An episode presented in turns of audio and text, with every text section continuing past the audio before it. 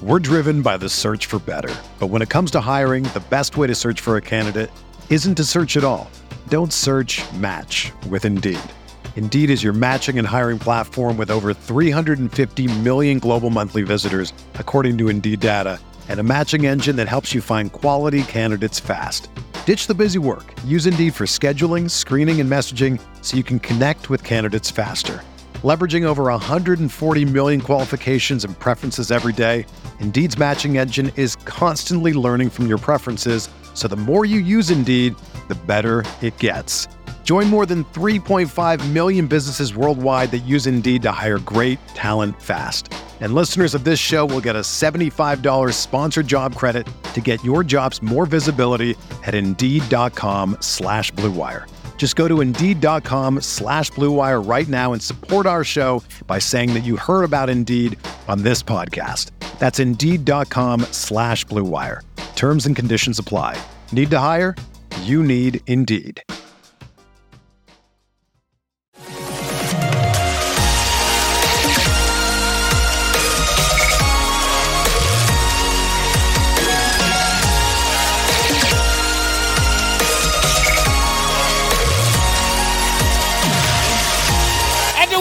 Go! Episode 660 of the Al Galdi podcast. It is Wednesday, September 20th, 2023, and the Cheese Man has survived. Yeah, the Cheese Man. He is a survivor. Don't ever say that the Cheese Man is not a survivor. The Commanders on Tuesday worked out five long snappers. Yes, not one or two, five. But the team reportedly is sticking with Cameron Cheeseman as its long snapper, at least for now. Uh, he has had three bad snaps on field goal attempts over two games for the Commanders this regular season. I would think that uh, he is done after one more bad snap in a game, but we shall see. Hey, Cheeseman, the pressure is on, pal. Hello and welcome to this Wednesday installment of the Al Galdi podcast. What was, as of early Wednesday morning, the number 65 podcast in the country on Apple Podcasts in the U.S. football category. A thank you to you for that. The U.S. football category on Apple Podcasts is like a jungle, man, okay? Ultra competitive, lots of big names, lots of big companies. To be top 100 as consistently as this podcast is means a lot. To be something like number 65 this time of year football season with the thousands of podcasts out there means a lot. Uh, so thank you very much. Uh, it is on this Wednesday that the Commanders are beginning their practice week for their game against the Buffalo Bills at FedEx Field this Sunday afternoon at 1, a game that officially is sold out. The Commanders made that announcement on Tuesday afternoon, so the team is a two for two in terms of selling out home games this regular season. Business is good for the new ownership the Josh Harris Group. Uh, I, on this installment of the podcast, have not one, but two guests for you. Next segment, an in depth conversation on the Commanders with Commanders insider Ben Standig of The Athletic. Uh, we're going to cover a lot of ground, including Ben's grade for quarterback Sam Howell through two games, uh, what we have seen from assistant head coach slash offensive coordinator Eric Bieniemy through two games in terms of his pass heavy play calling. Uh, whether with edge defender Montez Sweat playing so well, any realistic chance of the team in this a contract season for Tez, uh, signing Tez to a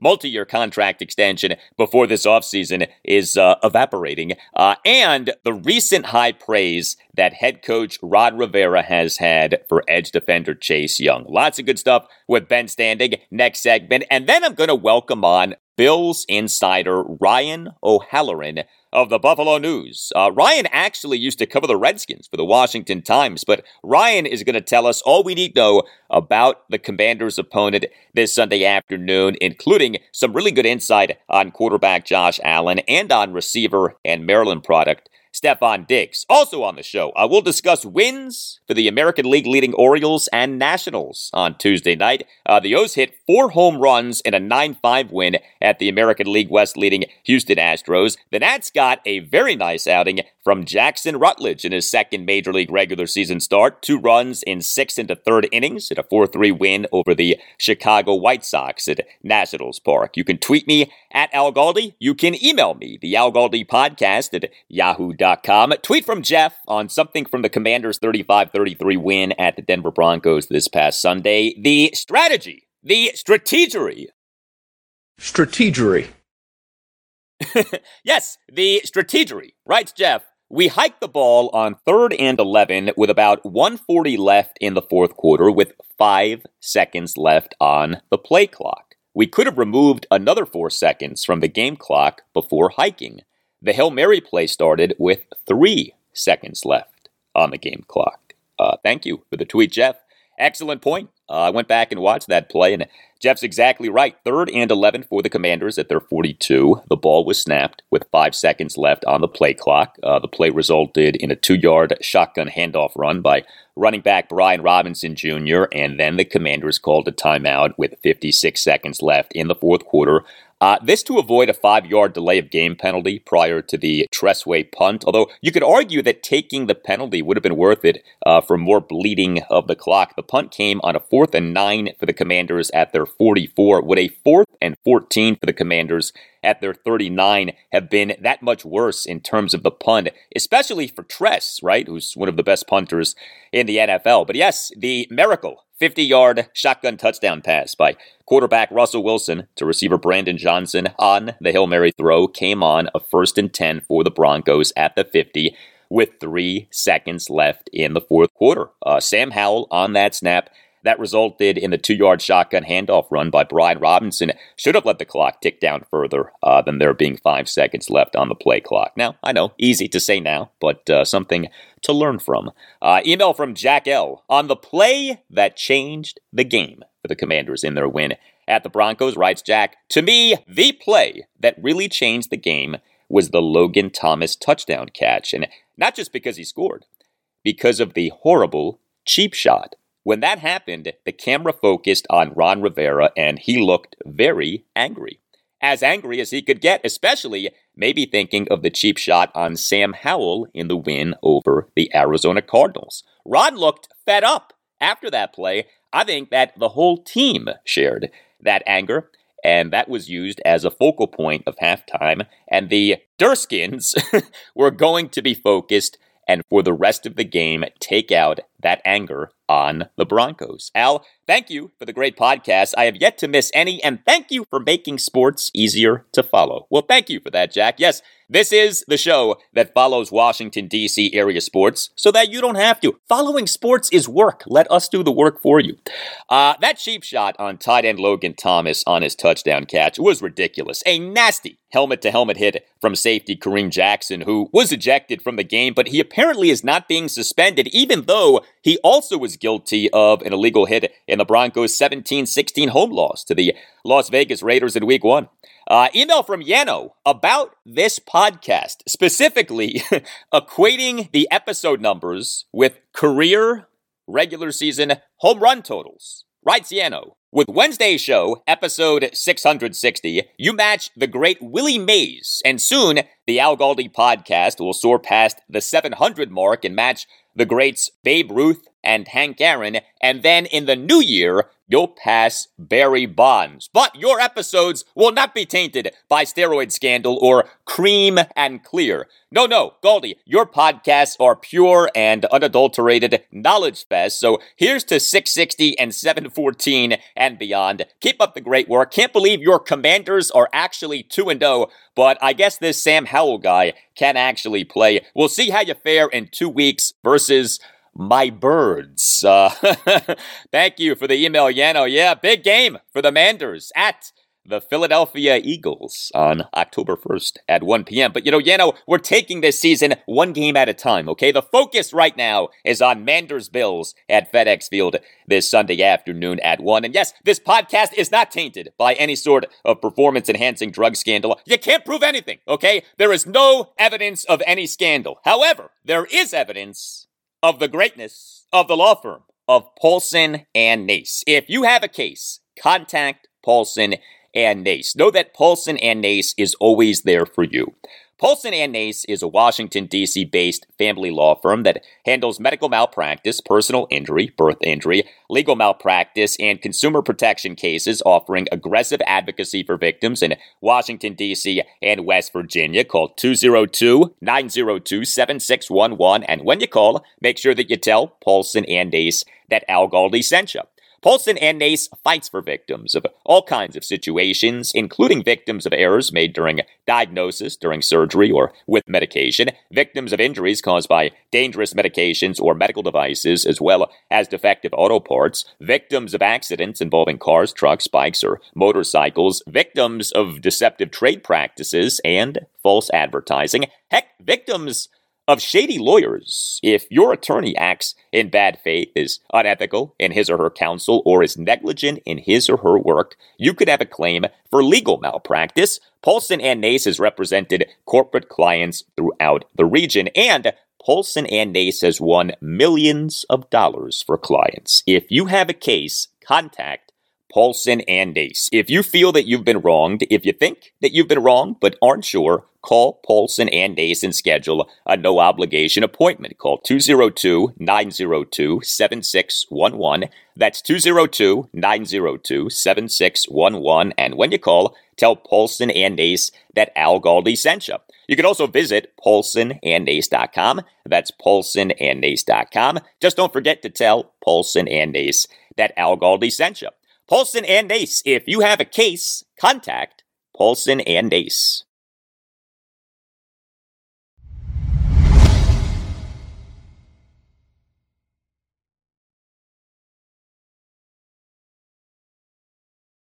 Well, thank you to all of you who have given this podcast a five star rating and who have written nice reviews of the podcast. You on Apple Podcasts and on Spotify can rate the podcast. Five star ratings are very much appreciated. And you on Apple Podcasts can write a review saying that you like the podcast. The review does not have to be long, can be just a sentence or two, but the ratings and the reviews help us out a lot. So Thank you very much for doing them. You know, I was just thinking some more about the email from our guy Jack from last segment. You know what's funny about this Commanders 35 33 win at the Denver Broncos this past Sunday? What was the exact turning point is debatable. Like if I say to you, name the turning point, pinpoint the turning point, what exactly was that? Uh, tight end Logan Thomas, the late second quarter, fourth and goal, four yard touchdown reception on which we had the helmet to helmet hit from safety Kareem Jackson, resulting in his ejection. Uh, and we had the one yard penalty that compelled the commanders to go for two, and they got the two via a one yard run by running back Brian Robinson Jr., cutting the deficit from 21 3 to 21 11. Uh, this whole scenario has been called the turning point. But think about linebacker Jamin Davis, his second quarter sack strip of Russell Wilson, resulting in the lost fumble that was recovered by linebacker Cody Barton. That takeaway set up the drive that resulted in a Logan Thomas touchdown reception. That takeaway has been called the turning point. Maybe there were two turning points a turning point A and a turning point B. Hey, when you overcome a 21 3 second quarter deficit for a big road win, maybe two turning points are necessary. You know, something else from the win at the Broncos the commanders in the game had nine players each with at least two receptions. That is the highest number of players each with at least two receptions in a regular season game in franchise history. Now, personally, I think the notion of spreading the ball around is overrated. You always hear that when people talk football, like, ooh, they spread the ball around. That's such a good thing. I mean, it's not a bad thing, but the goal is to move the ball. Whether you do that throwing to one guy or nine guys doesn't matter, but that is wild, right? Nine players, each with at least two receptions, highest number of players, each with at least two receptions in a regular season game in franchise history. The 2 0 Commanders host the 1 and 1 Buffalo Bills this Sunday afternoon at 1. Time now for a conversation with Commanders insider Ben Standig of The Athletic. Uh, ben and I, this Commanders season, have an arrangement, an alliance, by which we are appearing on each other's podcasts. So one week he's on my podcast, the next week I'm on his podcast. Ben does an awesome job covering the Commanders. He's the host of the Standing Room Only podcast, and you can follow him on Twitter at Ben Standig. So, Ben, you were in Denver for the Commanders' win at the Broncos on Sunday. Did you at any point over the weekend hang out with maybe the number one person in sports right now, Colorado head coach and don't forget, former Redskins corner, Deion Sanders. Did you and Prime hang, or were you and Prime not able to make things work? Uh, I could not, unfortunately, work it out with my schedule. You know, he, you know, he he offered a few opportunities, but I just couldn't uh, make it work. I look, I, you know, it's a rare moment in time where, unless it's especially when it's not your hometown situation, where you are at the epicenter of the sports world, uh, randomly the way that we were because of the fact that uh, you know Colorado was playing on Saturday night. The Commanders are in you know 28 miles away. I looked it up on uh, Google Maps, um, and so I really wanted to go to the game. I probably could have asked for a credential, but I wasn't going to write, and I don't want to really do that. You know, I'm sure it was packed in there anyway. So, but I did drive when I landed in Denver on Saturday. I, I drove straight to Boulder. I did want to see the scene. Um, everyone's walking around wearing black. I mean, this was like five hours before the game, so you know, it wasn't like complete frenzy mode. But like, you know, the, the fraternities were, were doing beer pong, and uh, you know, had uh, random signs out front, and you know, you go in the bookstore, and every. I mean, I don't know what a bookstore is like normally on a Saturday in Colorado, the, the school bookstore, but this one was packed. All kind, everybody's just gobbling up uh, Colorado gear. There, it, there's not, there's even like the not just the standard with the logo. There's a section that was like basically the prime uh, the prime section, and it's like hit Deion's some of Deion's quotes, you know, on shirts and and, and sweatshirts and things like that. So uh, it was fun to be in that type of atmosphere, even tangentially. But then I watched the game, as I assume you did, and I was like, man, if I don't, I, you know, I didn't want to spend four hundred bucks on a ticket, but you're like, well, I could have said it was one of the craziest games I've ever seen. That was that game was insane. And as I wrote in my story, who would have thought that less than 24 hours later there would be a game, maybe not as nuts, but it was way closer than you would have thought. For sure. And what's also funny is that it was during the CBS telecast of Commanders Broncos that we saw a bunch of promos for Deion Sanders being featured on 60 Minutes on Sunday evening. So we had all kinds of things happening. Uh, all right. The Commanders in this win at the Broncos did something that Washington had not done since Thanksgiving 2020, score at least 35 points in a regular season game. The team has not had a good offense in each of the previous five seasons, 2018 through 2022. I think that a big part of the excitement from this win at the Broncos is that Washington maybe possibly has itself a good offense again. What do you think? How telling was that 35 point performance regarding what the 2023 Commanders will prove to be offensively? Yeah, you know, look, I think in general, this is not just about the Commanders. This is about the league. Every year, the first you know, they always kind of say don't judge almost anything at least for the first month because we're everybody's still trying to sort out what they are, right? Like as we see around the league, are the Bengals really an 0 and 2 team? Is Atlanta really a 2 and 0 team? Is Washington really a 2 and 0 team? It's hard to say. And that you know that first game against Arizona, the arguably the worst team in the league, it's like all right, I don't know what to make of this. A little skeptical, but okay. I think Denver's a solid team, but they've got their own issues, and I think we still need to sift through what what they are um, over over time. You know, remember last year, right? What did everybody think? The first two games of the year, Jacksonville, Detroit. Oh, this should be pretty easy. Well, then we find out Jacksonville makes the playoff, and Detroit is like one of the hot teams in the league.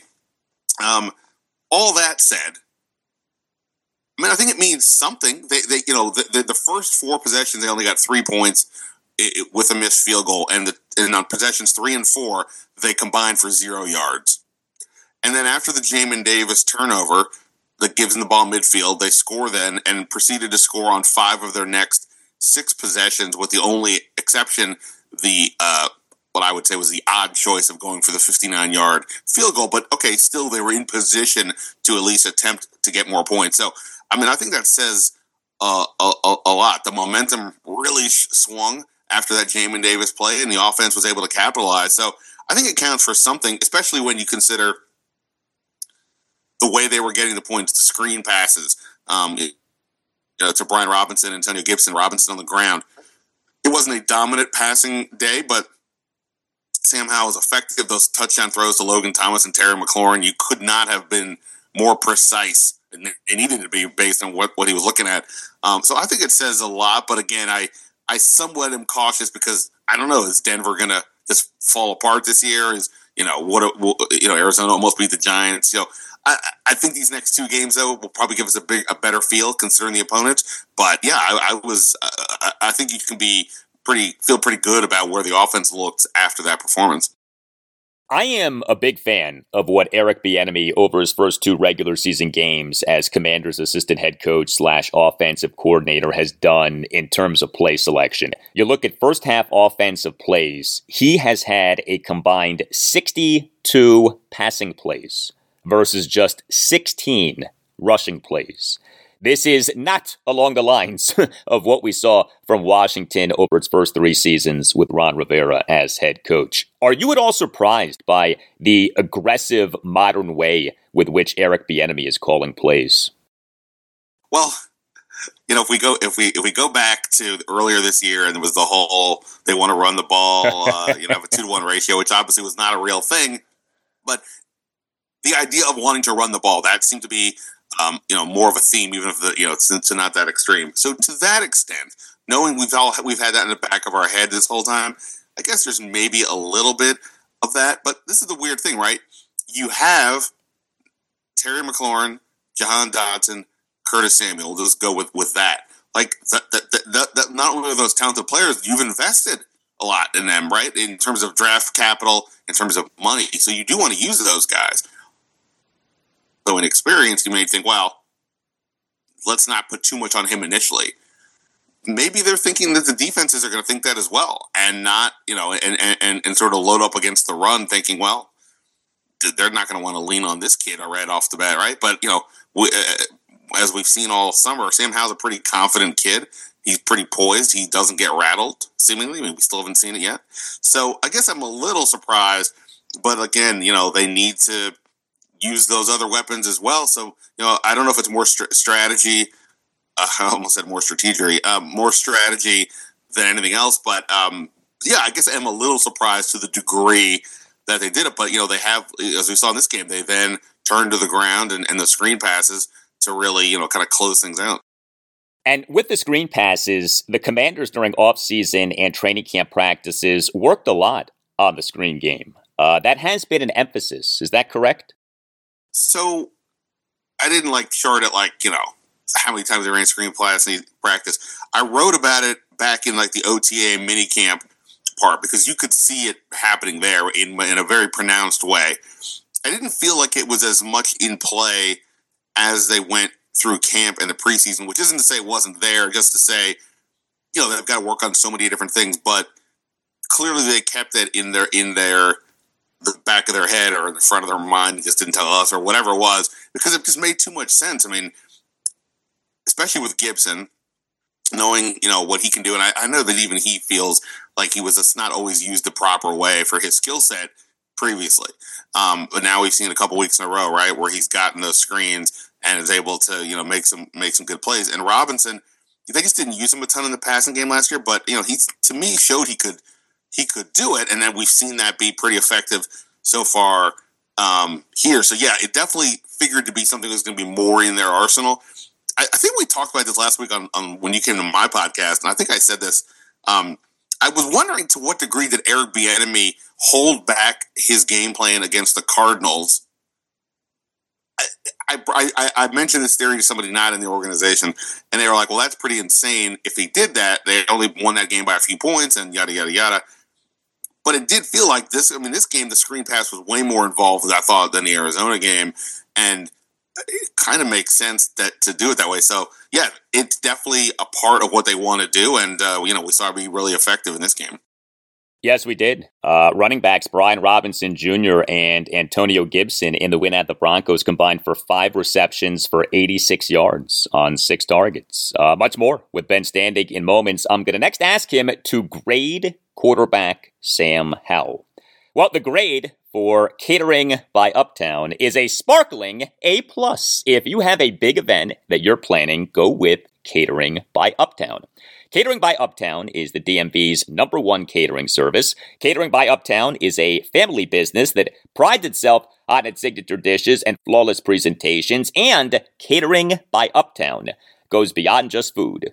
Catering by Uptown offers personalized consultation and event planning assistance that are outstanding, including venue coordination, custom catering menu selection from over a thousand delicious dish selections, and a day of event coordinator who will make sure that everything runs smoothly. From putting together and executing a menu to picking linens to selecting an excellent florist, Catering by Uptown is committed to meeting your needs and exceeding your expectations. Whether you're having a wedding or a corporate event, an intimate gathering, or a gala, Catering by Uptown is the way to go. Visit cateringbyuptown.com and make sure that you mention that Al Galdi sent you. Uh, also, know this Catering by Uptown has job openings for the event waitstaff. Uh, no experience is necessary, and you get paid in house training. This is a great opportunity if you're looking for work. Visit cateringbyuptown.com. That's cateringbyuptown.com, and make sure that you mention that Al Galdi sent you. More now with Commanders insider Ben Standig of The Athletic. So, if you had to give a grade for Sam Howell for what he has done over two games in this regular season, uh, what would the grade from Professor Standig be? I mean, at least a B, right? I mean, I I don't know. I can't go A just because whatever, but like you know, I mean, he's been pretty effective. You know, the the the, the pass to Terry McLaurin, you know, there's basically like three defenders around the ball. If you see the, you know, if you can see the replay, especially like from from behind Howell, there is no room to throw that pass. The thing is, like back in the summer, he was trying to make those throws, and they didn't always work out well. Now, maybe it's in part because the defense in those practices kind of knows what's coming, and you know they're they're not getting fooled by the run game and and, and things like that. Um, but he was trying to make those throws a lot this summer. And it didn't always work out. It worked out very nicely on that one. The, the, the pass again to Logan Thomas was was pretty good. You know, we still saw some of the the, the, the pressure, the pass rush pressure early on in this game. You know, he still hold on the ball a bit too much. But all in all, I mean, you know, I, I don't know how you can't be pretty impressed with what we've seen so far. Um, you know, for me, Howell and Bieniemy was sort of the same story. I can't make a definitive declaration before the season starts because it's too many unknowns about how they're going to show. So it's too early to say he's a you know this is the guy. But two games in, I don't know how you can't be pretty impressed with what we've seen out of uh, a guy with that little experience. With the sacks, uh, Sam Howell through two weeks of the 2023 regular season has the third worst sack percentage among qualified quarterbacks in the NFL. Him taking sacks was a problem in college. Do you view Sam's issue of taking sacks as being fixable this season, or is the fix more of a long term thing? Um, it's a great question. I, you know, I, I've I've talked about the idea of instincts over the years. Um, I used to talk about a lot when I was covering the NBA, and um, I always go to a guy. I always went to the guy Kelly Oubre, who was oddly enough in the news, signed with Josh Harris's NBA team. Um, this week or over the weekend. But um, you know, he was a guy that like has all the physical tools, but seemingly had no idea how to play basketball. Like he just had no feel for the game, when to pass, when to drive, all these things. And I always used to ask, can you learn instincts? Like how do some people just know how to play and others, it, that, you know, no? And, and there was no definitive answer, but I still kind of believe instincts. You're kind of you have them or you don't. You get repetition helps experience, but you know, sort of. So in this case with Howell, I, I, it is a wonder, and I think it's partly a wonder because of who the guy was the quarterback last year in Carson Wentz. And Carson Wentz has obviously been in the league longer than Sam Howell. He's had greater success at this point than Howell, who obviously just hasn't even played yet. Um, but his prime, one of his primary failures that led to him right now not being on a team is the inability to understand sometimes throwing the ball away is a good thing.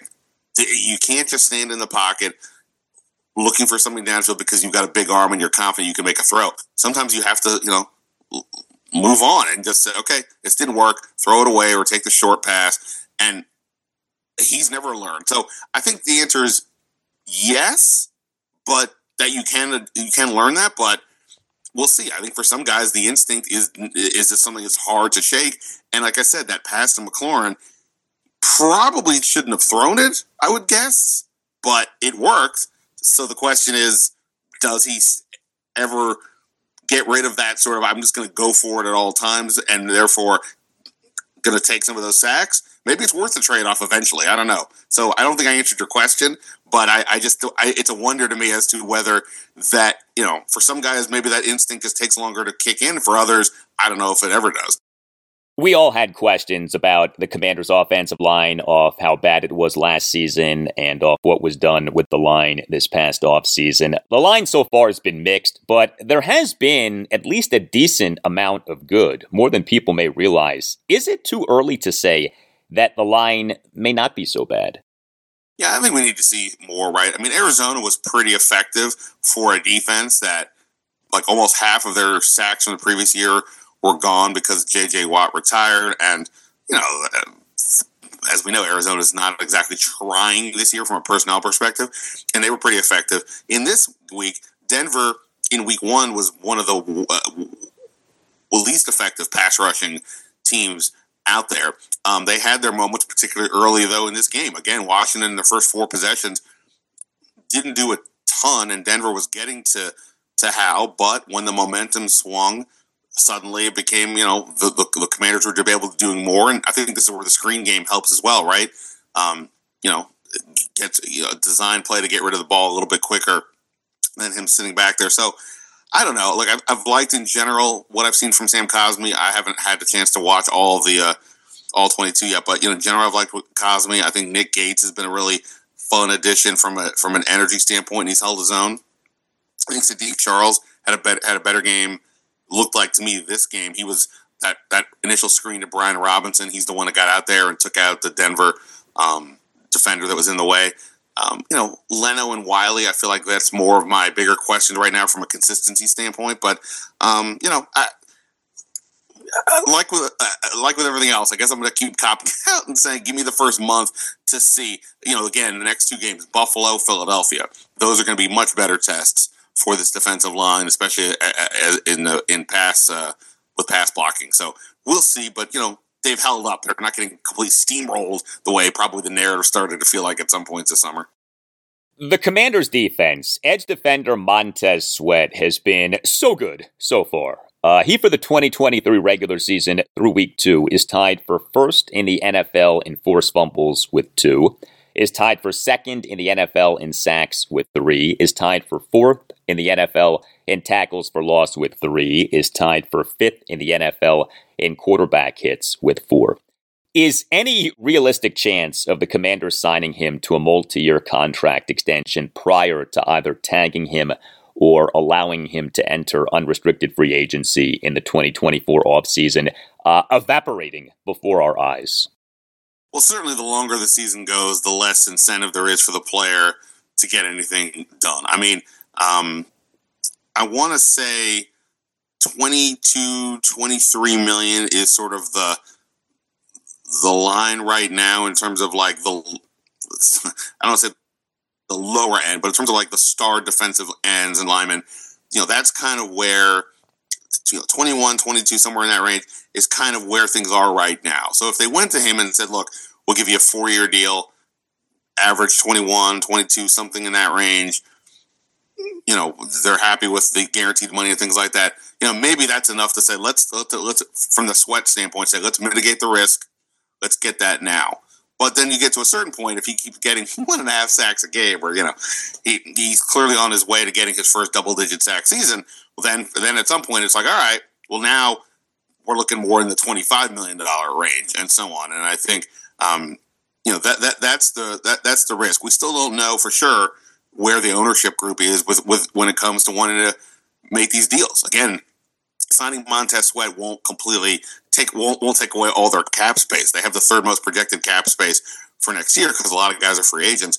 Maybe ownership says, "Hey, we, would like to just go into the offseason with all this opportunity and then see what we have." Um, especially since who knows, we still don't know. They got to keep Ron Rivera in the front office, and maybe they want the next person to make some decisions if that's what they're thinking. But all that said, I you know, to me, boy, I, I'd be looking long and hard about locking Montez Sweat up right now. I guess one counter would be, hey, Chase Young had a pretty nice performance bounce back. There's still the can we keep one? Can we keep both? You know, does that change anything? They're like, oh, the whole point of not signing either of them, is, or you know, not extend, not not picking, signing, extending Sweat or not picking up Chase's fifth year is we have two options. Let's let it play out and see what happens. Maybe they decide to do that, but I, I do think if we get past like the first five six weeks of the season and Sweat hasn't signed, I'm not sure there's too much incentive at that point for him to uh, to do it. Regarding the commander's other big name edge defender, Chase Young, and I talked about this on Tuesday's show, episode 659. The way that Ron Rivera is talking about Chase these days really is standing out. Constant praise of Chase's work ethic and focus. Big time difference from how Ron was talking about Chase in 2021. What do you make of that? Yeah, I mean, look, we've heard over the course of the summer more positive talk about not only like how he looked physically coming off the knee injury, and clearly last year he wasn't did wasn't feeling completely right, but his process going into the season. We heard Montez Sweat uh, back in OTAs or training camp talk about there was I don't know if he used the word maturity, but he talked about seeing Chase, you know, having some better habits and that type of thing with with getting ready for the year, and you know when when when Chase Young has been out of the lineup, um, you know, throughout the latter stages of camp and then misses the first game, Ron has always gone out to say, hey, regardless of what's going on right now, this is not about him being unprepared or you know or him shirking his duties. He has been there. He is ready. He is he can't wait to get out there and he's done what he needs to do to put himself in that position.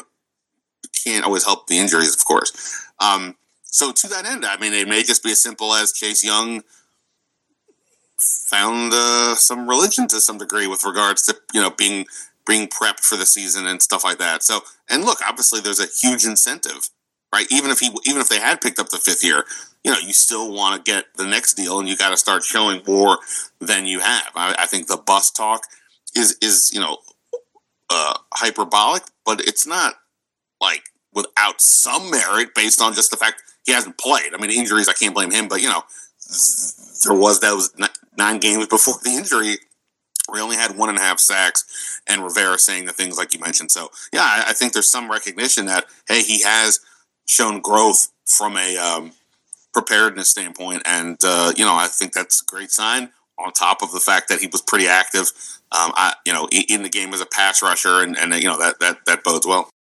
You mentioned the Commanders this past offseason not exercising the fifth year option in Chase Young's rookie contract. It is in the 2024 offseason that the team will have to decide on the fifth year option in the rookie contract of linebacker Jamin Davis, who in each of the Commanders' first two games of this regular season has played significantly less than linebacker Cody Barton has played. Uh, Jamin has played on 63.3% of the Commanders' defensive snaps. Cody has played on 100% of the commander's defensive snaps.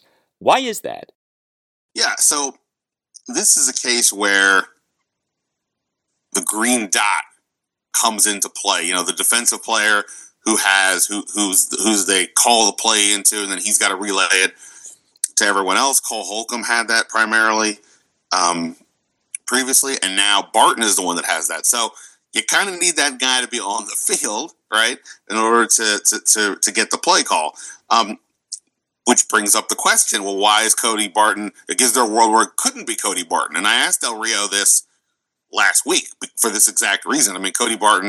Um, I uh, I don't know what PFF had him at this game, but in the two preseason games he played in Week One, I think he was their lowest rated defender in each game, and you know, Del Rio basically, you know, gave the well, you know, Cody's. He, you could tell he wasn't completely thrilled with Barton's uh, Week One performance when we spoke to him. He was kind of like, eh, he was all right. Um, which, which in coach terms is kind of like, oh boy, that wasn't great. Um, so I think there's a world where it's possible that they do switch it, whether it's a Jamin, maybe it's a Cam Curl, uh, something like that. But um, yeah, I think that's the issue, right? Uh, uh, he's got the green dot. He needs to be on the field for those purposes. Plus, as we know, they're only using, you know, their base is five defensive backs, and when they're taking Jamin out, they didn't go to another linebacker the, the Khaleke Hudson, I don't think has taken a defensive snap in two weeks. So they're just going with either the five defensive linemen or six defensive backs. So it's just literally, I think, a matter of who's got that green dot. And right now, Barton's the one that has it. Why does Jamin Davis not have the green dot? Um, you know, I, I think you know he was still learning the game his first two years. Um, you know, look, they you know, when they drafted him, I think they wanted him to be the guy in the middle, kind of right. The, the, the, but ultimately, they decided to take his athleticism, put him on the outside, and you know, just let him play and maybe not have to worry about these these other details. Now, whether they feel comfortable enough saying, "Hey, you, we think you've got a good enough feel for the game now that you can do that," maybe he will. Um, but for now, you know, that's just not how they have those two positioned. And I guess in theory, you want to have the guy with the dot sort of more in the middle of the defense for just the obvious closer to everybody kind of deal. Um, but um, but yeah, I mean, I think that's a question they're going to have to answer if you know they're not happy with Barton's play again. I, we'll talk to Del Rio later this week um, and get maybe get a feel there. But yeah, I think I think it's just kind of comes down to that at this point. As you probably remember, it was in September 2021 that Ron Rivera, leading up to a Washington game against the Buffalo Bills, called the game a measuring stick game. And uh, the measurement did not go well. Uh, Washington suffered a 43 21 loss at the Bills. Here we are, two years later, September 2023. A lot has changed for Washington. Uh, I don't know that Ron will be calling Commanders Bills at FedEx Field this Sunday afternoon a measuring stick game, but how realistic is Washington getting to 3 and 0 in a regular season for the first time since 2005? Yeah, I mean, I, I saw Buffalo obviously had a big bounce back performance. I didn't just saw I was watching sort of red zone ahead of the Denver game, so I didn't see it like too thoroughly. But obviously, you know, they played a lot better, and you know, they're still expected to be one of the top contenders for the Super Bowl. So, you know, it's funny. The measuring stick, I that I I wasn't exactly buying that team. The you know uh, whatever was happening. This one does feel more of like a measuring stick though, because like I said before, we're, all going to dismiss the Arizona uh, win at least until Arizona shows that they're a real team. And again, they almost beat the Giants this week, but still still questions there. And Denver you know, like like half most of the league, they're just somewhere in the middle. What and you know they're now zero oh two, both losses at home. That's not good. This game again, Buffalo is a is a real team. They're a real contender. So if they show if they take Buffalo down to the wire, maybe they don't win, but if they if they're really hanging tough with them, they're you know containing Josh Allen and Stefon Diggs. You know the, the, the offensive line is holding up against a pretty good pass rush. Then maybe we can say, hey, there's something real here. Um, but uh, you know, on the other hand, if Buffalo comes in and just sort of takes care of business, then okay, well, there's still work to do. And you know, again, it's the first month of the year so tricky, uh, and that's why you know, probably shouldn't make too many calls one way or the other. But yeah, I do feel like this is a, a little more of a measuring game this week, and then the, the, the following week at Philadelphia, because those teams are legit Super Bowl contenders, and we're tr- still trying to figure out where does Washington fit in this whole start. Two and zero is a good start though, and uh, yeah, it'll be fun to see. You know, not we're not uh, we're not going into this game like, oh boy, uh, you know, how bad's it going to be? No, no, it's like okay, well, let's see what happens. The measuring stick is being brought back out. Uh, hopefully, this measurement goes better than that measurement of two years ago. Commanders insider Ben Standig of The Athletic. Ben, thank you very much, and I'll talk to you on your podcast next week. Al, always a pleasure. Look forward to chatting with you again next week. All right. Well, we shall see how the Commanders measure up against the Bills this Sunday afternoon. But if you live in Northern Virginia and you need fireplace, stove, or chimney work done, no outlet measures up to Nova Fireplace and Stove. Nova Fireplace and Stove is outstanding. It handles gas fireplace sales, service, and installation handles gas, electric, and wood stoves, and handles chimney cleaning and repair. If you live in Northern Virginia, stay warm and upgrade the feel and value of your home with Nova Fireplace and Stove. Call Nova Fireplace and Stove at 571 513 3803. Mention that Al Galdi sent you and receive $25 off any service or receive a free vent kit on any in stock gas insert. Nova Fireplace and Stove, it has been around for more than 20 years. It is run by massive Commanders fans. It, it has outstanding professionals. Whatever the work that you need done requires, Nova Fireplace and Stove has. Master gas fitter, master electrician, Class A contractor, licensed chimney inspector, and because of this, Nova Fireplace and Stove can complete your project without the need for any subcontractors, and Nova Fireplace and Stove can pull all of the necessary county permits for the work that is being done. Additionally, Nova Fireplace and Stove can perform fireplace and chimney safety inspections. See for yourself the work that Nova Fireplace and Stove can do. It has a showroom in Woodbridge, Virginia, and has a terrific website, novafireplaceandstove.com.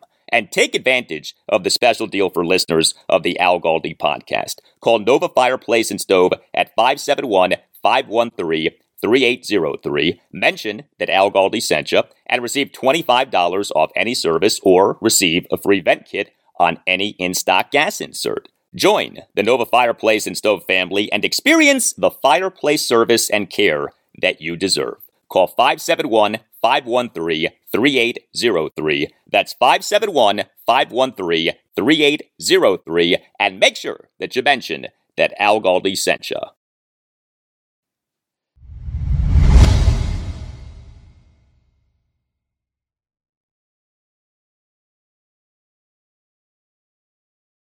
Well, has there been an NFL team over the first two weeks of the 2023 regular season with two more opposite results than what this Sunday afternoon's Commanders opponent, the Buffalo Bills, have had? The 2 and 0 Commanders versus the 1 and 1 Bills at FedEx Field this Sunday afternoon at 1. Week 1, the Bills lost at the New York Jets 22 16 in overtime on Monday Night Football in the game in which Jets quarterback Aaron Rodgers suffered a torn left Achilles tendon on the Jets' fourth offensive snap. But week two, the Bills blew out the Las Vegas Raiders 38 10. For more on the Bills, for some proper opposition research, I am very pleased to welcome to the Al Galdi podcast Bills insider Ryan O'Halloran of the Buffalo News, a man who used to cover the Redskins for the Washington Times. Uh, he also has covered the Denver Broncos for the Denver Post and has covered the Jacksonville Jaguars for the Florida Times Union. Uh, he knows the NFL well. You can follow Ryan on Twitter at Ryan O'Halloran, and O'Halloran is spelled O H A L L O R A N. Ryan, good to talk to you. How are you? Oh, good. Oh, good, Al. Good to join you again. And uh, yeah, uh, 2004 to 2011 on the Redskins beat. Uh, those are a long time ago. yeah, a lot has changed for our football team here. I'm curious, having covered four NFL teams, how do you look back on your time covering the Skins? Well, um, never boring, but I think the first four years of Joe Gibbs, it, it, it was, a, I mean, by all accounts, it was a stable franchise. They were up and down. They made two playoff appearances.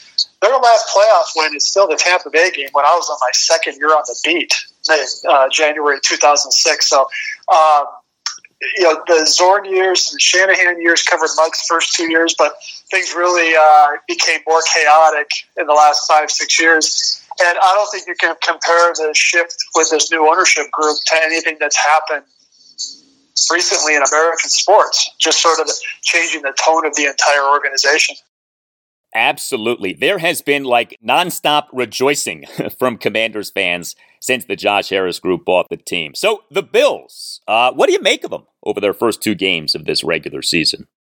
Well, as, as, as discouraging as week one was, and you know, they've lost to Zach Wilson twice on two years. That's, that shouldn't happen. As discouraging as that was, you give the, uh, you give the Bills credit. They were pumping on all cylinders Sunday against the Raiders. Josh Allen, 31 to 37, three touchdowns, no turnovers compared to four turnovers against the Jets in week one.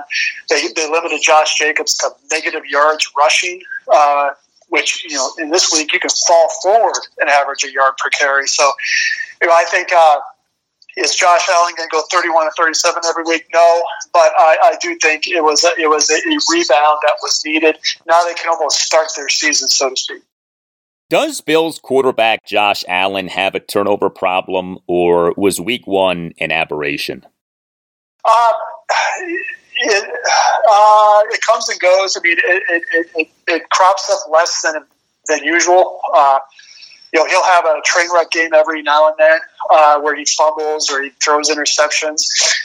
But he also has uh, 36 touchdowns and 14 interceptions last year. So he, he makes a ton more plays than he a ton more positive plays than negative plays.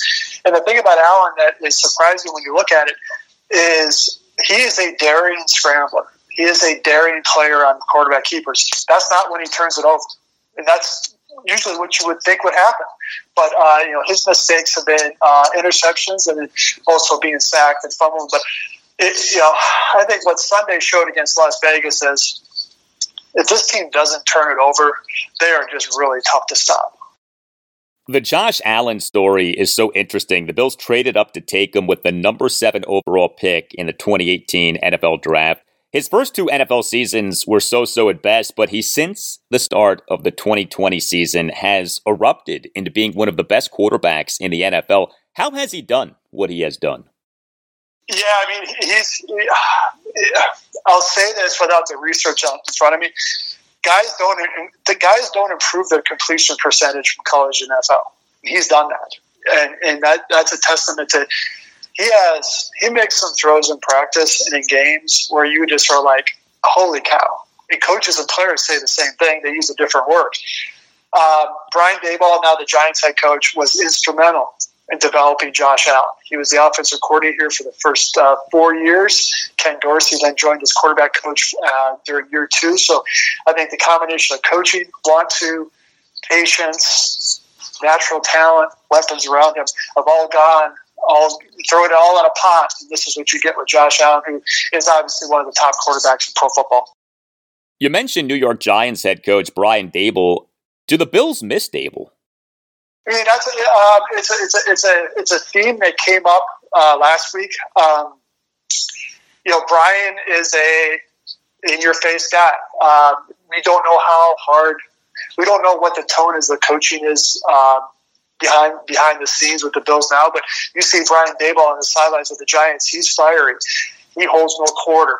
Um, but and everybody says, well, Josh Allen, is Brian Daboll. Well, that's probably true because Brian got a head coaching job. The Bills weren't going to work.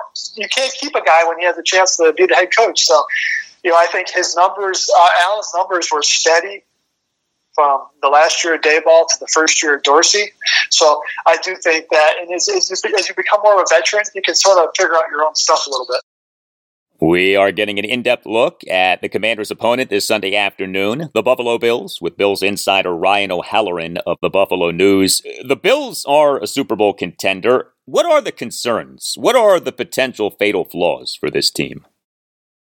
Well, I, I think with uh, I think every team in this league has offensive line depth issues. There's just, not enough of these tackles are being developed you know, Spencer Brown and Dion Dawkins, right and left tackle, respectively. Um, if they get hurt, I think they're in real trouble because there's not a lot of able replacements. And I think getting Von Miller back, he's out uh, at least two more games with his ACL from last Thanksgiving. If, you know, if he comes back and, and, it takes a while to get back, that pass rush may struggle a little bit. But um, I'll throw in corner as well. Uh, there's just, it, not a lot of playmakers there right now. But so those are just uh, three concerns. I want to ask you about Bills receiver Stefon Diggs. Uh, he, of course, is a local. He went to Our Lady of Good Counsel High School in Olney, Maryland, uh, then went to the University of Maryland. Uh, he's a very good receiver, but there also has been so much out there about him as a teammate and as a person and being difficult at times. It's hard to know what to believe. What is the truth about Stefon Diggs? Well, the cop out answer is probably somewhere in the middle. Um, I'll start with the positive stuff that you hear about Stefon Diggs. Is he is he is he's a captain, and if players didn't like him in the locker room, they would not have chosen him as a captain. You know, you talk to younger receivers that he mentors them in the meeting room on the practice field. It looks like him and Josh Allen are in a good spot, and they need to be in a good spot because if you're Stefon Diggs, who else is going to take on your money, provide the Bills with an offer to trade you, and you get to play with a quarterback like Josh Allen. I don't see a lot of those situations that are better for him in this league. So, you know, I think it's it's behoove him to make it work. Now let's go to the flip side. He wasn't happy in Minnesota. They traded him. Um, he gave all these subtle clues and hints that he wasn't happy in Buffalo. Well, he's here, and I think he has. I think he's uh, has sort of come to the realization that he wants to win a Super Bowl. This is his best opportunity to do it here in Buffalo. Beyond Stefon Diggs, who do you view as the best offensive weapons on the Bills? Well, they got some variety, and I think Gabe Davis, their number two receiver, him him him emerging last week uh, was a positive sign for the Bills because he's going to get matchups. He's going to get one on ones if teams are, are you know uh, putting their best corner on Diggs, no matter where he's at on the field. Over the top safety help on Diggs that frees up other guys. Dalton Kincaid, the first round rookie tight end from Utah, he's off to a good start. Knows how to work the middle of the field. Dawson Knox, tight end, good red zone player, and I think, uh, lastly, just to close out the skill position depth chart, really encouraged by the run game against the Raiders, over 180 yards rushing. They got three guys. They got James Cook, Latavius Murray, and Damien Harris. They signed Harris and they signed Murray during the offseason because they knew that Josh Allen could not be their number two running back. He's only run maybe one or two keepers, not including quarterback sneaks here in this, these first two games. That's a positive development. You earlier in our conversation hit on the Bills defense a bit, but what's your outlook for how good this Bills defense will be this season? They've been top 10 the last couple years, and I think if you get Miller back healthy, that is definitely uh, possible. You know, they're, they're, they're, some of their numbers aren't going to look great because, like last year, they just they were in the they were they had the lead in so many games is that their rushing stats were great, but they gave up some big runs. Well, teams had to throw, so your passing stats are skewed a little bit. You know, what they have to do better this year that, that they didn't do last year, they got to take the ball away more in secondary. This team was even in turnover ratio last year, still went 13 and 3. Um, safeties led them in interceptions, so you got to get some more takeaways from the corner spot. This season is the seventh season for Sean McDermott as Bills head coach. He was Carolina Panthers defensive coordinator for the 2011 through 2016 seasons, which were the first six seasons of Commanders head coach Ron Rivera's tenure as Panthers head coach. Uh, the Bills have won at least 10 games in each of the last four regular seasons, uh, but the McDermott playoff record is four and five. What do you make of Sean McDermott as a head coach? Well, you know, he did turn around the, the program there. They had they have got they had got years and years and years without sustained success. And when Brandon Beane identified Josh Allen in 2018, knew they were going to take a step back from the 2017 playoff season, um, and that that has obviously worked out. I, I agreed with Sean's move during the offseason to take over the defensive play calling. That's how he got this job. That's his area of expertise. He feels confident that Ken Dorsey can run the offense. So, um, you know, we'll, we'll see as the season develops what kind of different things he's going to call defensively with that compared to Leslie Frazier. But most of the same personnel as last year, but a new play caller. So it uh, he coaches his hundredth game this week um, as, as the Bills' uh, big whistle. So they. Uh, yeah, he's in good shape with his security, and, and the, the, the ownership group uh, likes him.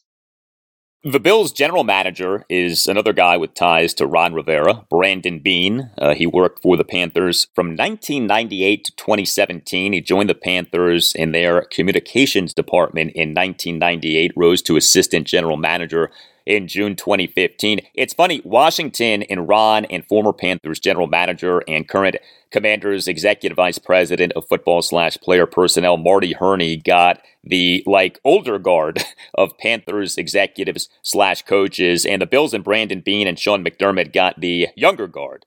Uh, has the Beane McDermott regime been successful for the Bills? Um, I think so. It's tough to argue uh, the results, uh, but they, there should be urgency around here because they have come up short in the playoffs. Uh, you know, they they made they've gone they've regressed the last three years. They they went from losing the AFC title game to losing a second game, second round game on the road to losing a second round game at home. That means you've gone backwards in the postseason. So this team, win or lose after this year, is going to have to reset their salary cap. They've splurged on some free agents because they're because they they had a quarterback on a rookie deal for a couple years, but the uh, the bill is going to come due after this season, no matter what. So you might as well pay that bill with a Super Bowl title or a Super Bowl appearance. Great stuff. Bills insider Ryan O'Halloran of the Buffalo News. Ryan, great to catch up. Thank you, and all the best to you. All right, now. Take care now. Thank you. All right. Hey, Commanders Bills may be sold out, but if you are wanting to go to another Commanders game this season, download the Game Time app and use the promo code Al Galdi. When it comes to buying tickets for sports, music, comedy, and theater, the way to go is with the Game Time Game Time offers great deals on last minute tickets and has a best price guarantee. So you no longer have to worry if you're truly going about getting tickets in the best possible way. The Game Time guarantee means that you'll always get the best price. And if you find tickets in the same section and row for less, Game Time will credit you 110% of the difference. What's also great about Game Time is how easy it makes searching for tickets. You can search by team, venue, or artist. Uh, I was just on Game Time looking at tickets for Commanders games in the 2023 regular season. A lot of good deals, and the seating chart next to the listed tickets made figuring out what exactly I'd be getting super easy. Game Time is the fastest growing ticketing app in the country. Game Time is the app for last minute ticket deals. You don't have to plan months in advance. Game Time has deals on tickets right up to the day of the event. Game Time also offers flash deals on tickets, and tickets are sent directly to your phone, so you never have to dig through your email. Get the tickets without the stress with Game Time, which is offering a special deal for listeners of the Al Galdi podcast. Here's what to do download the Game Time app, create an account, and use this promo code Al Galdi. You use that promo code Al Galdi, you get $20 off your first purchase. Uh, terms do apply, but download the Game Time app, create that account, and use the promo code Al Galdi for $20 off your first purchase. What time is it? It's game time. Download the Game Time app today. Last minute tickets, lowest price guaranteed.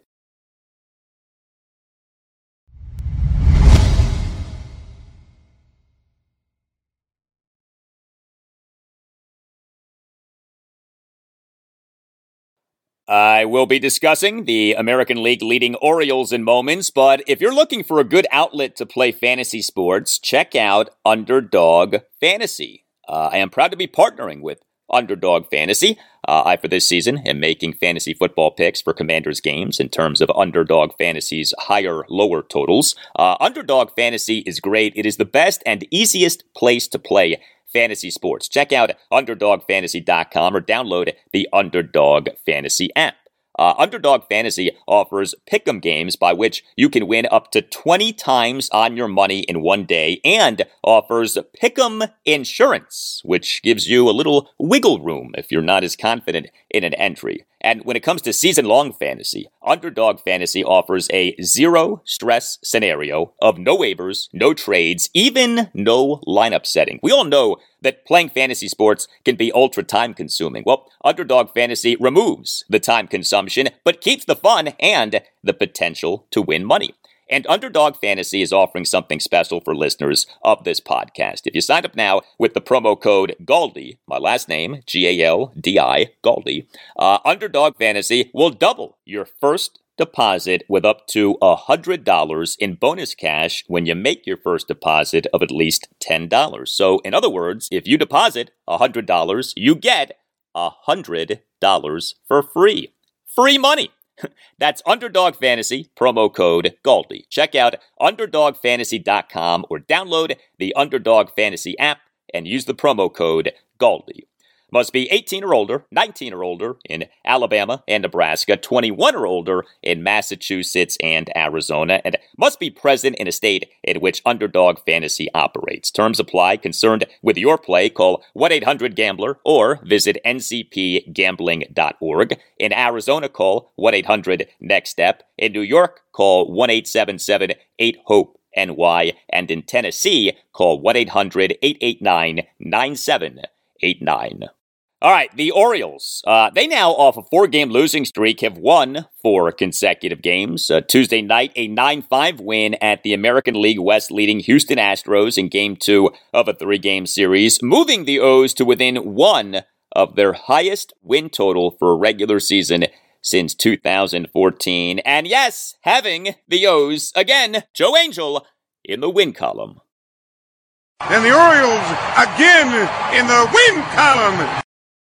That's right, Joe. The win column. Uh, the O's now for this 2023 regular season up to being 95 and 56. Uh, the O's in their 2014 American League East winning regular season went 96 and 66. Uh, the Tampa Bay Rays did win. They on Tuesday evening beat the Los Angeles Angels 6 2. So the O's remain two and a half games ahead of the Rays for the best record in the American League and for first place in the American League East. There has been some confusion with the Orioles elimination number, their magic number. MLB.com has that number as down to nine, but the O's do have the tiebreaker with the Rays, so the magic number really can be viewed as eight, uh, thanks to my friend Tom for pointing this out on Twitter. I guess MLB.com looks at the elimination number as what is the official combination of Orioles wins and Rays losses that'll give the O's the American League East title outright. But again, the O's have the tiebreaker, so they don't have to win the division outright in order to win the division. Uh, the O's so far in this three game series at the Astros are pounding Astros pitching. Uh, the 8 7 win on Monday night, the O's scored eight runs, totaled 16 hits, worked two walks, went 4 for 11 with runners in scoring position. The 16 hits were comprised of a home run, a triple, three doubles, and 11 singles. This 9 5 win on Tuesday night, the O's scored nine runs, totaled 10 hits, worked three walks, and went 4 for 9 with runners in scoring position. The 10 hits were comprised of four home runs, a double, and five singles. Austin Hays, Hazy, as O's manager Brandon Hyde likes to say. Uh, Hazy on Tuesday night as the Orioles starting left fielder at number four batter went two for five with two home runs, a three run homer, and a solo homer. Uh, he had an Orioles three run third, had a one out three run homer to left field for a 5 2 Orioles lead, and Hays in an Orioles two run seventh had a one out solo homer on a 1 2 pitch for an 8 5 Orioles lead. That homer went a projected 422 feet per StatCast. Austin Hays has had an up and down season offensively, but you know, he for this regular season is number three among all qualified Orioles players in OPS at 792. Uh, Ryan O'Hearn, another good game for this guy. He on Tuesday night, as the Orioles starting first baseman and number three batter, went two for five with a two run homer and a single. O'Hearn in an Orioles a two run first, a one out, full count, two run, opposite field home run to left center field for a 2 0 Orioles lead. The homer winner projected 400 feet for StatCast. So your updated stats for Ryan O'Hearn for this regular season 331 plate appearances, OPS of 858. And keep in mind how the O's got this guy. They this past January 3rd acquired him via trade with the Kansas City Royals for cash. I mean, what a pickup. And what's also interesting is this the O's on January 5th actually designated O'Hearn for assignment then had him with AAA Norfolk, then had him as a non roster invitee to spring training, and he has ended up being one of the Orioles' best hitters this season.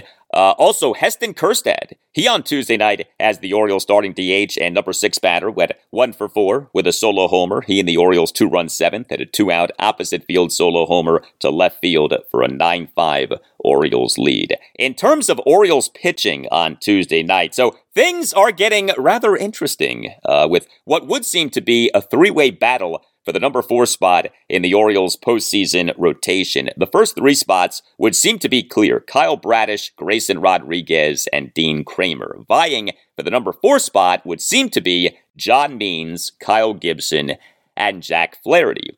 Uh, Gibson was the Orioles starting pitcher for this 9 5 win at the Astros on Tuesday night, but Flaherty pitched as well. Uh, so Gibson was not good. He allowed three runs in four and two thirds innings. He gave up five hits, two home runs, two doubles, and a single. He issued two walks and a wild pitch. Did record five strikeouts. He threw 83 pitches, 49 strikes versus 34 balls. But Kyle Gibson for this regular season, 31 starts and ERA of five. However, Jack Flaherty on Tuesday night was used as a reliever. Now, this is not being framed as him having been demoted to the bullpen. Uh, the O's on Tuesday night with a super taxed bullpen had Flaherty working out of the bullpen. But let's be honest, another reason for Flaherty working out of the bullpen on Tuesday night was that he has been really bad. Okay, he has been a major disappointment as an MLB trade deadline acquisition of the O's. Uh, in this game on Tuesday night, five Orioles relievers combined to allow two runs, one earned in four and a third innings. Flaherty was good. He tossed two scoreless innings. Uh, this was Brandon Hyde during his post-game session with reporters on Tuesday night on Flaherty. For me, Jack Flaherty, you know, won us the game in a lot of ways. Being able to cover two innings like that, almost, you know, tried to get the third one out of him there, but, um, uh, you know, we are struggling a little bit in the pen, and for him to kind of come in and put two zeros up against a really good, a really good offense, that, that was huge for us. Yeah, but things are getting interesting in this uh, three way battle between John Means, Kyle Gibson, and Jack Flaherty. Right now, I would go with Means as the Orioles' number four starter for the postseason, but let's see how things go uh, over the remainder of the Orioles' regular season. Game three for the O's at the Astros, Wednesday afternoon at 2:10. Kyle Bradish will be the Orioles' starting pitcher.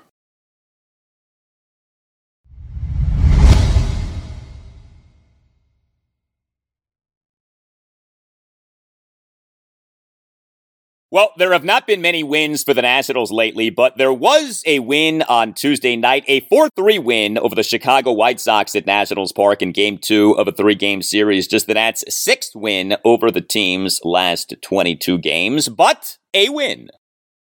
I'm proud of the boys. Yes, sir.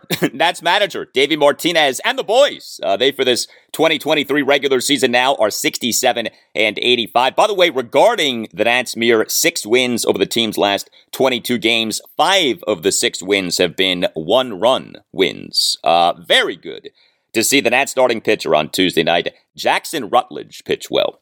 So the Nats last Wednesday afternoon, September 13th, announced that they had recalled Rutledge from AAA Rochester. Uh, he, in a 7 6 loss at the Pittsburgh Pirates that evening, made his major league regular season debut, and it did not go well. He allowed seven runs in three and two thirds innings. But Rutledge, in this 4 3 win over the White Sox on Tuesday night, did pitch well. He allowed two runs in six a third innings. He gave up six hits, two solo homers, a double, and three singles. He issued one walk, uh, did record just two strikeouts, but he threw a lot of strikes 78 pitches, 53 strikes versus just 25 balls. He worked quickly and he had an average four seam fastball velocity of 95.4 miles per hour per StatCast. Uh, this was Davey Martinez during his post game press conference on Tuesday night on Jackson Rutledge. Rutledge. Yeah, what do you like about Very good. Uh, one, he was a lot calmer. Two, uh, he attacked the strike zone. I mean, he really did. I mean, a good fastball today. Um, threw the ball well. Uh, you know, uh, located some balls, you know, that were good. And uh, but I love the fact that he, he went out there and attacked the strike zone. He, pitch count was really low. Uh, I know in the minors he hadn't really been going deep in games that much. Yeah. Was it a tough call to back out for the second? Uh, you know, he had 74 pitches. I wanted, I wanted to see what he can do. You know, just give him a couple. Had a couple guys warming up just in case, but um, but I thought he threw the ball really well. And he, I thought we talked to him. He said he felt great. So, um, but you know, he, I'm proud of him. Yeah, after you know, he bounced back, um, kept his heartbeat down, and uh, pitched pitched really really well. Man, that team they could they could hit. Um, so it was good. It was nice. What allowed him to work so quickly? Do you think? I think he had a good tempo, good rhythm. Um, I think it, once he got through that first inning, I think he, he really knew that hey, I, all I got to do is throw strikes and make things a lot easier for him when he pumps strikes. And uh, he was he settled down throughout the game, and um, like I said, he was just really good. It is a new start for him, but I can't imagine it's totally easy to flush that first outing. So how impressive is it that he was able to kind of move on from that and just kind of? It was good. I mean, we like we we harped on it for five, six days now about hey, just let's hey, forget about that one. You know, um, let's get let's get to, let's get to the next one and, and move on from that. You know, learn from your mistakes and and like the biggest thing we, we told him, hey, you got to slow yourself down a little bit and stay in the moment. You know, don't get don't get ahead of yourself. And um, and he did that tonight. Yes, he did. Uh, Jackson Rutledge, per MLB Pipeline, is the Nats' number 13 prospect. They took him with the number 17 overall pick in the 2019 MLB draft out of San Jacinto College, a public community college in Texas. Him working out for the Nats matters a lot. Would love to see him be a part of the Nats' 2024 regular season opening rotation, uh, if in fact uh, that lines up with what is in the best interests of the Nats from a service time perspective. Uh, but you would think that him pitching well down the stretch of this season would make him being in the Nats 2024 regular season opening rotation more likely. Now, speaking of the Nats 2024 regular season opening rotation, uh, we on Tuesday afternoon got an update on a guy who was supposed to be a part of the Nats 2023 regular season opening rotation, Cade Cavalli. Uh, Cade Cavalli has been on the 60 day injured list for the entirety of this regular season due to Tommy John surgery that he underwent in March. He on Tuesday played catch for the first time since the Tommy John surgery, told reporters that, quote, sometime in June, end quote, is a target for his major league return. The Nats took Cade Cavalli with the number 22 overall pick in the 2020 MLB draft out of the University of Oklahoma. So Jackson Rutledge, the Nats' first round pick in 2019. Cade Cavalli, the Nats' first round pick in 2020. Uh, two major pieces in the Nats rebuild to be thinking about for the 2024 season, and uh, each guy factoring in prominently uh, to your Nationals Tuesday. But back to this 4 3 win over the White Sox on Tuesday night. The Nats in this game got two key pinch hits, including a big pinch hit home run uh, the Nats for the game scored four runs, totaled seven hits, worked two walks, went just one for 10 with runners in scoring position, but two of the hits were pinch hits. The Nats in a three run seventh from Carter Kieboom got a pinch one out single to center field on a 1 2 pitch, and from Joey Meneses got a pinch two out, three run home run to left field for a 4 2 Nats lead. This was just the Nats' second pinch hit home run in this regular season. Uh, the other was by Michael Chavis, but great job, Joey Meneses, uh, who for this regular season is number one on the Nats in RBI with 84. The Nats in this game also had two triples and a double. So four of the Nats' seven hits were extra base hits. CJ Abrams, he is a Nats starting shortstop and number one batter, went one for three with a triple and a walk. Uh, Abrams in the bottom of the first had a leadoff first pitch triple to deep center field. Although the Nats did not score in the inning, uh, and Abrams in the bottom of the seventh drew a two out walk despite having been down in the count at one point, 0-2. And Jacob Young, he is an ad starting center fielder and number nine batter, went two for three with a triple and a double. Young in an Nats one run six had a leadoff triple to the left center field gap on a one two pitch, and Young in the bottom of the seventh had a two out opposite field double to the right center field gap. Uh, Jacob Young is one of multiple Nats who have been called up from AAA Rochester in recent weeks. The Nats on August 26 announced that they had selected the contract of Young from AAA Rochester. His speed and defense have really stood out. The Nats took Young in the seventh round of the 2021 MLB draft out of the University of Florida. And while we're talking young Nats outfielders and AAA Rochester, uh, the Nats on Tuesday afternoon announced having recalled outfielder Blake Rutherford from AAA Rochester. Uh, this is the corresponding roster move to placing outfielder Travis Blankenhorn on the 10 day injured list, retroactive to Saturday with plantar fasciitis. Uh, Rutherford in this uh, 4 3 win over the White Sox on Tuesday night was the Nats starting left fielder and number 8 batter. He went 0 for 2. Uh, a negative for the Nats in this 4 3 win over the White Sox on Tuesday night was the Nats closer, Kyle Finnegan. Uh, he is not pitching well. Three Nats relievers in this game combined to allow one run in two and two thirds innings. Robert Garcia in the top of the seventh faced two batters and got two outs. Hunter Harvey tossed a perfect top of the eighth, but Kyle Finnegan in the top of the ninth allowed a run uh, now, he did get the save, uh, but he gave up a leadoff double by Luis Robert Jr. off the left center field warning track, gave up a wet out RBI single by Yoan Moncada up the middle on an 0 2 pitch to cut the Nats' lead to 4 3 and issued a two out, five pitch walk of Trayce Thompson. Uh, Kyle Finnegan had been rolling, but he now has allowed at least one earned run in eight of his last 13 appearances. He, in this month of September, has allowed eight earned runs in seven and two thirds innings. Game three for the Nats against the White Sox Wednesday afternoon at 105. Josiah Gray will be the Nats starting pitcher.